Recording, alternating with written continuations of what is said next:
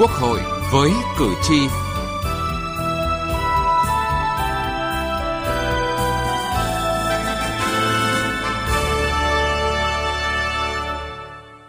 Thưa quý vị và các bạn, tại kỳ họp thứ 10, Quốc hội khóa 14 đã xem xét thông qua 7 luật, 13 nghị quyết và cho ý kiến 4 dự án luật. Đây đều là những vấn đề quan trọng liên quan đến nhiều mặt của đời sống kinh tế xã hội đất nước. Khối lượng công việc lớn nhưng không vì thế mà Quốc hội dễ dãi cho ý kiến thông qua những dự án luật không đảm bảo chất lượng, chưa đáp ứng được sự kỳ vọng của cử tri và nhân dân cả nước. Đó là những nhận xét của cử tri qua các cuộc tiếp xúc cử tri sau kỳ họp thứ 10 của các đại biểu Quốc hội đang diễn ra trên khắp cả nước. Đại biểu Quốc hội thẳng thắn nói không với dự án luật không đảm bảo chất lượng là nội dung chúng tôi đề cập trong chương trình Quốc hội với cử tri hôm nay. Khách mời của chương trình là ông Nguyễn Mai Bộ, Ủy viên Thường trực Ủy ban Quốc phòng và An ninh của Quốc hội. À, vâng, xin trân trọng cảm ơn ông đã nhận lời tham gia chương trình cùng chúng tôi ạ. Xin chào à, quý thính giả của Đài Tiếng Nói Việt Nam. Vâng, trước khi bắt đầu cuộc trao đổi thì xin mời ông à, Nguyễn Mai Bộ và các quý vị thính giả nghe phóng sự sau. Luật không chỉ phản ánh đúng yêu cầu của cuộc sống, giải quyết được những vấn đề thực tiễn đặt ra, mà còn phát huy được những ý nghĩa tích cực trong cuộc sống, là điều cử tri đã nhiều lần có ý kiến. Vì thế, Quốc hội đã rất quyết liệt đối với một số dự án luật chưa đảm bảo chất lượng. Ông Nguyễn Văn Bình ở thành phố Hải Dương, tỉnh Hải Dương cho rằng đây là việc cần tiếp tục phát huy trong các kỳ họp của Quốc hội. Chúng tôi thấy để luật thực sự là phản ánh cái tâm tư nguyện vọng tiếng nói của dân và dân ờ, thực hiện một cách ờ, nghiêm túc có hiệu quả luật pháp thì trong khâu xây dựng luật cơ quan xây dựng cần phải tiến hành những bước ờ, khảo sát thăm dò ý kiến nguyện vọng của nhân dân và từ những thực tế cuộc sống đưa vào luật những điều phù hợp. Tại kỳ họp thứ 10 Quốc hội khóa 14, dự thảo luật lực lượng tham gia bảo vệ an ninh trật tự ở cơ sở được trình Quốc hội cho ý kiến. Theo dự án luật, Bộ Công an muốn thống nhất lực lượng bảo vệ dân phố, dân phòng, công an bán chuyên trách hiện nay thành lực lượng tham gia bảo vệ an ninh trật tự ở cơ sở.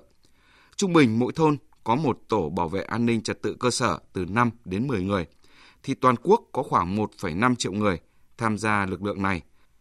Theo tính toán của Bộ Công an, trung bình hàng tháng các địa phương chi hỗ trợ cho một chức danh thuộc lực lượng này khoảng 300.000 đồng từ ngân sách nhà nước, thì mỗi tháng ngân sách cần khoảng 450 tỷ đồng để chi trả cho khoảng 1,5 triệu người. Nếu giảm 500.000 người thì hàng tháng toàn quốc sẽ cắt giảm được khoảng 150 tỷ đồng từ ngân sách chi trả hỗ trợ hoạt động của các lực lượng tham gia bảo đảm trật tự trị an cơ sở. Tuy nhiên, báo cáo thẩm tra và nhiều đại biểu Quốc hội chỉ ra, thực tế biên chế của cả ba lực lượng nêu trên hiện chỉ chưa tới 700.000 người. Do đó, nếu luật được thông qua với quân số 1,5 triệu người thì sẽ tăng lên 800.000 người, chứ không phải giảm đi. Đại biểu Lưu Bình Nhưỡng, đoàn đại biểu Quốc hội tỉnh Bến Tre lo ngại về gánh nặng ngân sách dành cho lực lượng này. Và tuy đây là lực lượng tự nguyện nhưng những quy định trong dự thảo luật không thể hiện được điều đó. Đây lực lượng chính quy hóa rất là cao. Triệu rưỡi quân quần chúng nhưng mà lại chính quy hóa. Nó phát sinh những chi phí rất lớn mà chúng ta chưa tính vào đây được. Bây giờ chưa có cái gì giải trình. Trụ sở này, trang thiết bị này và các loại chi tiêu rồi, vân vân. Và vấn đề nữa là trong luật này chúng ta chưa đánh giá được hết tác động của công tác phối hợp giữa các lực lượng trong bảo vệ an ninh cơ sở. Cùng chung quan điểm này, đại biểu Trần Thị Kim Yến, đoàn đại biểu Quốc hội thành phố Hồ Chí Minh nêu ý kiến. Cần nghiên cứu để dự thảo luật theo đúng mục tiêu đó là phát huy vai trò của quần chúng nhân dân tham gia bảo vệ an ninh trật tự ở cơ sở, tránh chính quy hóa lực lượng quần chúng, cũng tránh tình trạng làm thay nhiệm vụ của lực lượng công an chính quy hoặc lạm quyền hoặc ỷ lại đùng đẩy nhiệm vụ cho lực lượng này. Đại biểu Nguyễn Tạo, đoàn đại biểu Quốc hội tỉnh Lâm Đồng nhận định các nhiệm vụ của lực lượng này cũng là nhiệm vụ của công an xã. Đại biểu Nguyễn Tạo phân tích thêm. Băn khoăn ở đây là về chức năng nhiệm vụ của lực lượng này và cái về cái quản lý nhà nước. Thì đây chúng ta đang băn khoăn là bây giờ là mình có bốn cấp chính quyền rồi trung ương tỉnh huyện xã. Thì bây giờ cái lực lượng này chính là ở cơ sở là ở xã phường. Bây giờ chúng ta thành một cấp nữa là thôn khu phố dân phố. Thì lực lượng này là cấp thứ năm.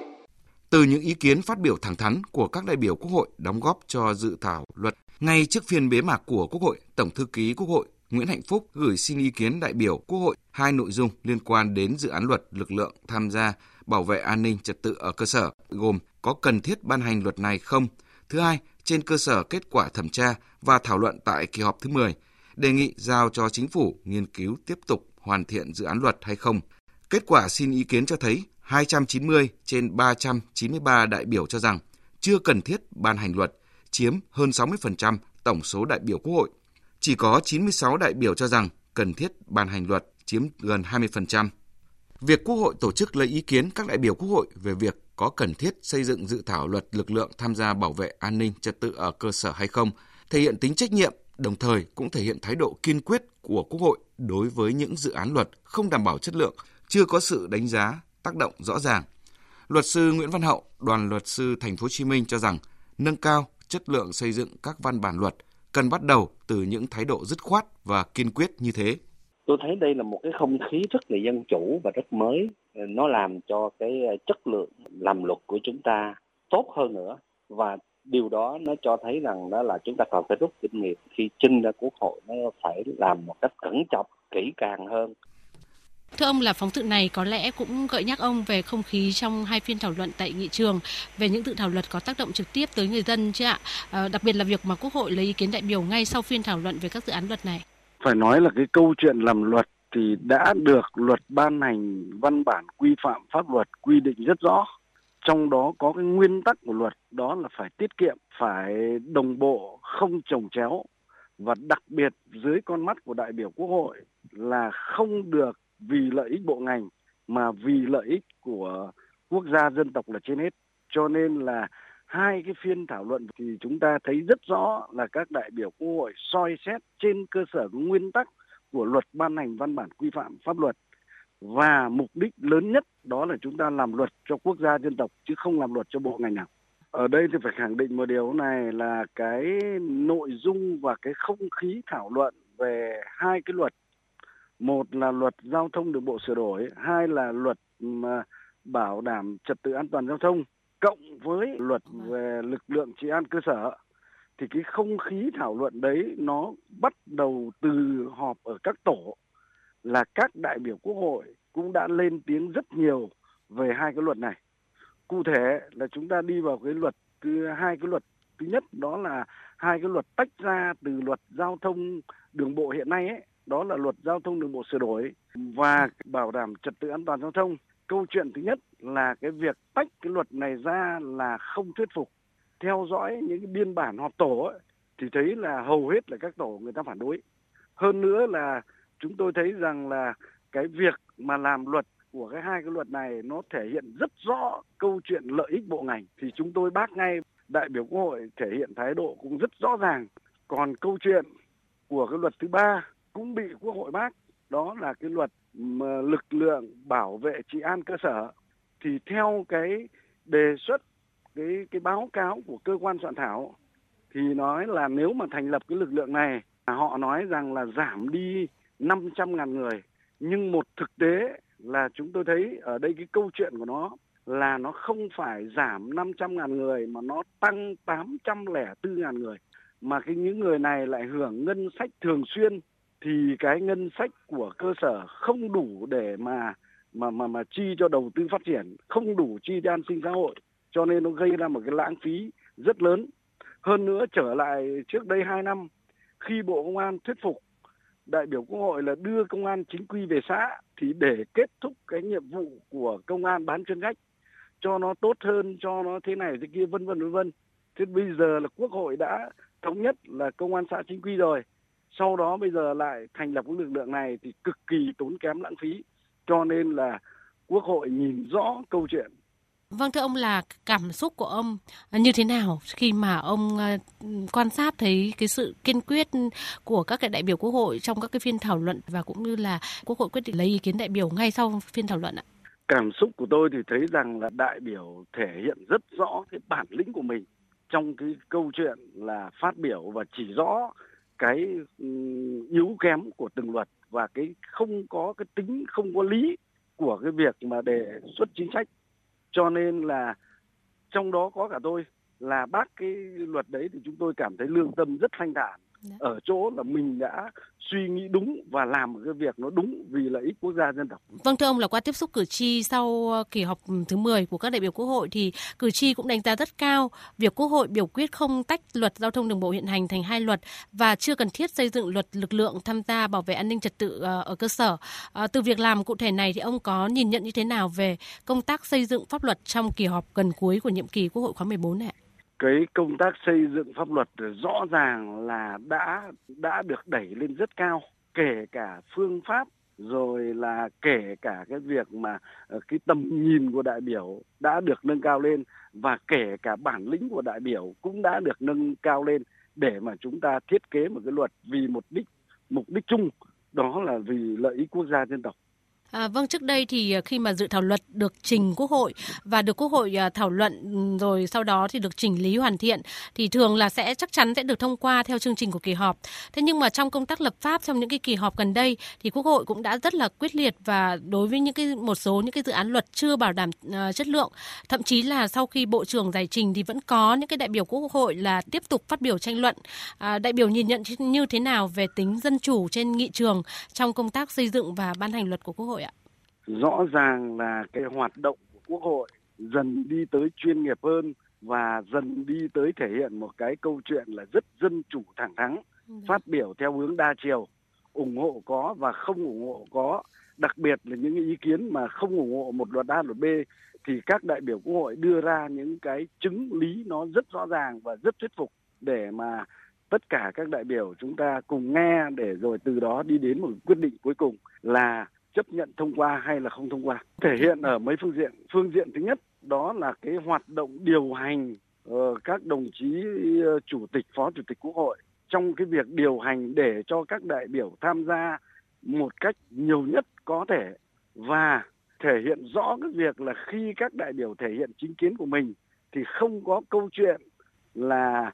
cái người chủ trì cái phiên thảo luận đấy là ngăn chặn đại biểu hay thế này hay thế kia mà để cho đại biểu phát biểu đúng cái thời gian theo quy định của ờ, nội quy kỳ họp quốc hội. Cái phương diện thứ hai, đó là các đại biểu quốc hội cũng thể hiện rất rõ ràng đây là cái quyền của đại biểu quốc hội trong việc đánh giá pháp luật. Tất nhiên cái câu chuyện này không phải là là một mình đại biểu quốc hội chúng tôi nghĩ ra cái đó, mà đằng sau đó là cái sự ủng hộ của cử tri là rất lớn bởi vì qua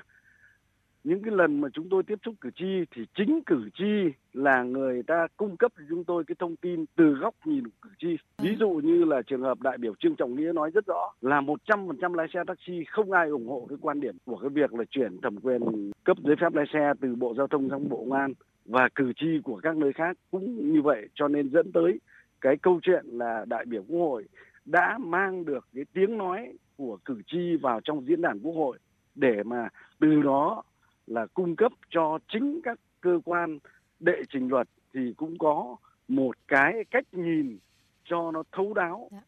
À, vâng, à, trong nhiệm kỳ vừa qua thì có thể thấy rằng là một số dự thảo luật sau khi thảo luận tại Quốc hội à, thì lại không được thông qua theo chương trình kỳ họp. Ví dụ như là luật phòng chống tham nhũng sửa đổi phải qua 3 kỳ họp hoặc là bị lùi lại do chưa đánh giá kỹ tác động như là luật đặc khu à, hay là bị bác vì chưa cần thiết phải ban hành, ví dụ như là luật à, lực lượng tham gia bảo vệ an ninh trật tự ở cơ sở. Nhưng mà bên cạnh đó thì cũng với những cái dự thảo luật và nghị quyết đảm bảo chất lượng và để đáp ứng kịp thời yêu cầu của quản lý được thông qua theo thủ tục rút gọn tại một kỳ họp, ví dụ như nghị quyết quyết về tổ chức chính quyền đô thị tại thành phố Hồ Chí Minh. À, trước khi tiếp tục cuộc trao đổi thì xin mời quý vị và các bạn à, và mời ông à, Nguyễn Mai Bộ nghe một số ý kiến sau. Cái trọng trách vai trò của đại biểu rất là lớn mà mình làm sao phải đóng góp cùng với các đại biểu, cùng với Quốc hội để làm đảm bảo được đúng cái chức năng nhiệm vụ của Quốc hội là xây dựng luật quyết định một cách đúng đắn nhất. Thì trong các cái xây dựng pháp luật thì mình cố gắng bằng cái kiến thức, bằng cái hiểu biết và phải nghiên cứu thêm để làm sao đóng góp cho các à, dự án luật, các cái nghị quyết của Quốc hội khi đưa đi vào cuộc sống nó phải sát, phải đúng với thực tiễn.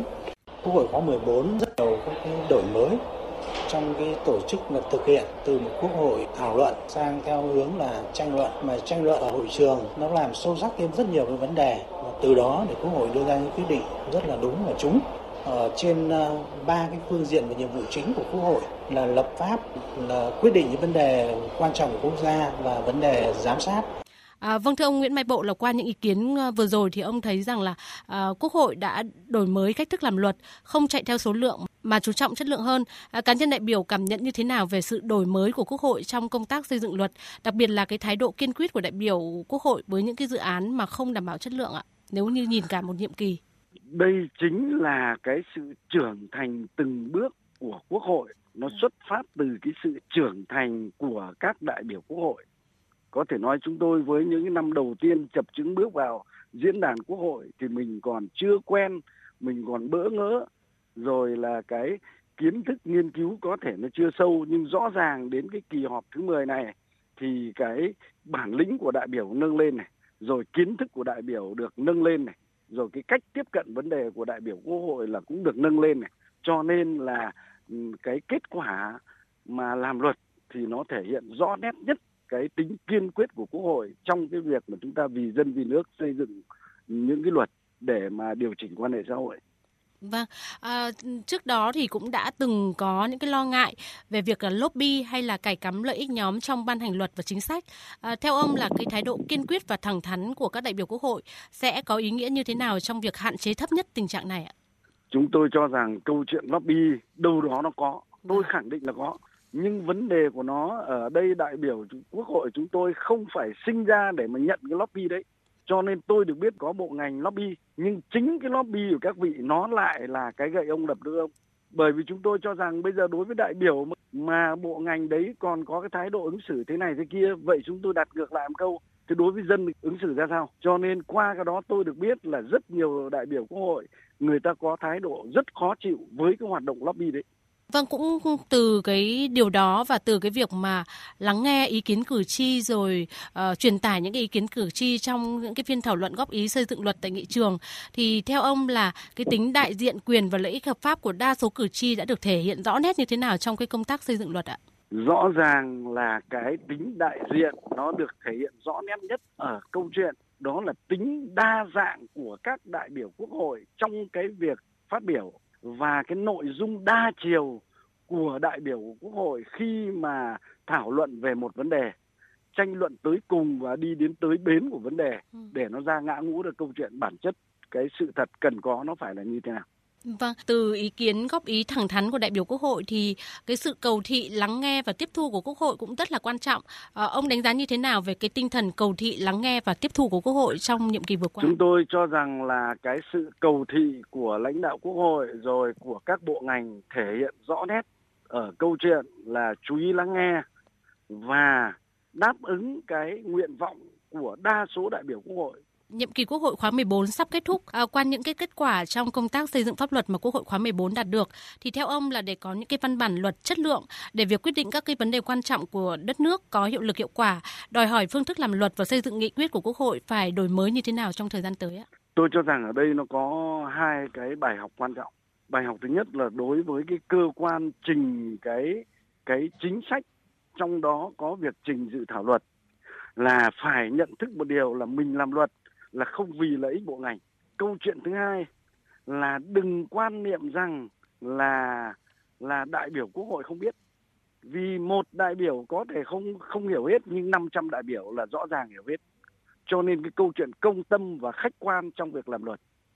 Thì cái câu chuyện này là ở cái hội nghị về công tác xây dựng ờ, pháp luật thì thủ tướng chính phủ đã nói rất rõ dạ. về cái câu chuyện này. Thậm chí thủ tướng còn dùng một câu rất nặng đó là làm luật phải có liêm sỉ cái bài học thứ hai đối với cơ quan thẩm tra. Rõ ràng là một cái việc, cái dự thảo luật mà đưa qua ủy ban thẩm tra rồi thẩm tra lên lại bị bác, thì rõ ràng ở đây là anh thẩm tra chưa hết trách nhiệm của mình. Thậm chí là có thể là anh chưa thực sự công tâm. Thì cái câu chuyện đấy chúng tôi cho rằng là cần phải rút kinh nghiệm về đó. Và cái bài học thứ ba đối với cá nhân đại biểu quốc hội, đó là phải thể hiện một cái câu chuyện đó là bản lĩnh của đại biểu quốc hội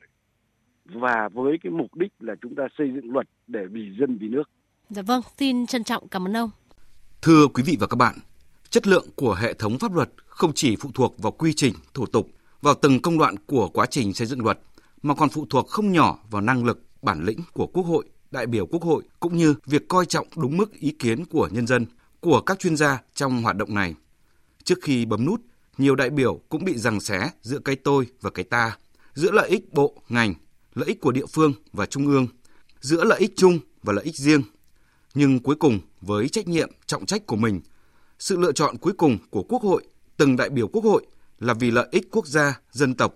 lợi ích chính đáng của cử tri và nhân dân. Đó cũng chính là lúc tính đại diện dân cử được thể hiện rõ nét nhất, trọn vẹn nhất. Đến đây, thời lượng cho chương trình đã hết. Chương trình do Đỗ Minh và Vân Hồng thực hiện. Cảm ơn quý vị và các bạn đã quan tâm theo dõi.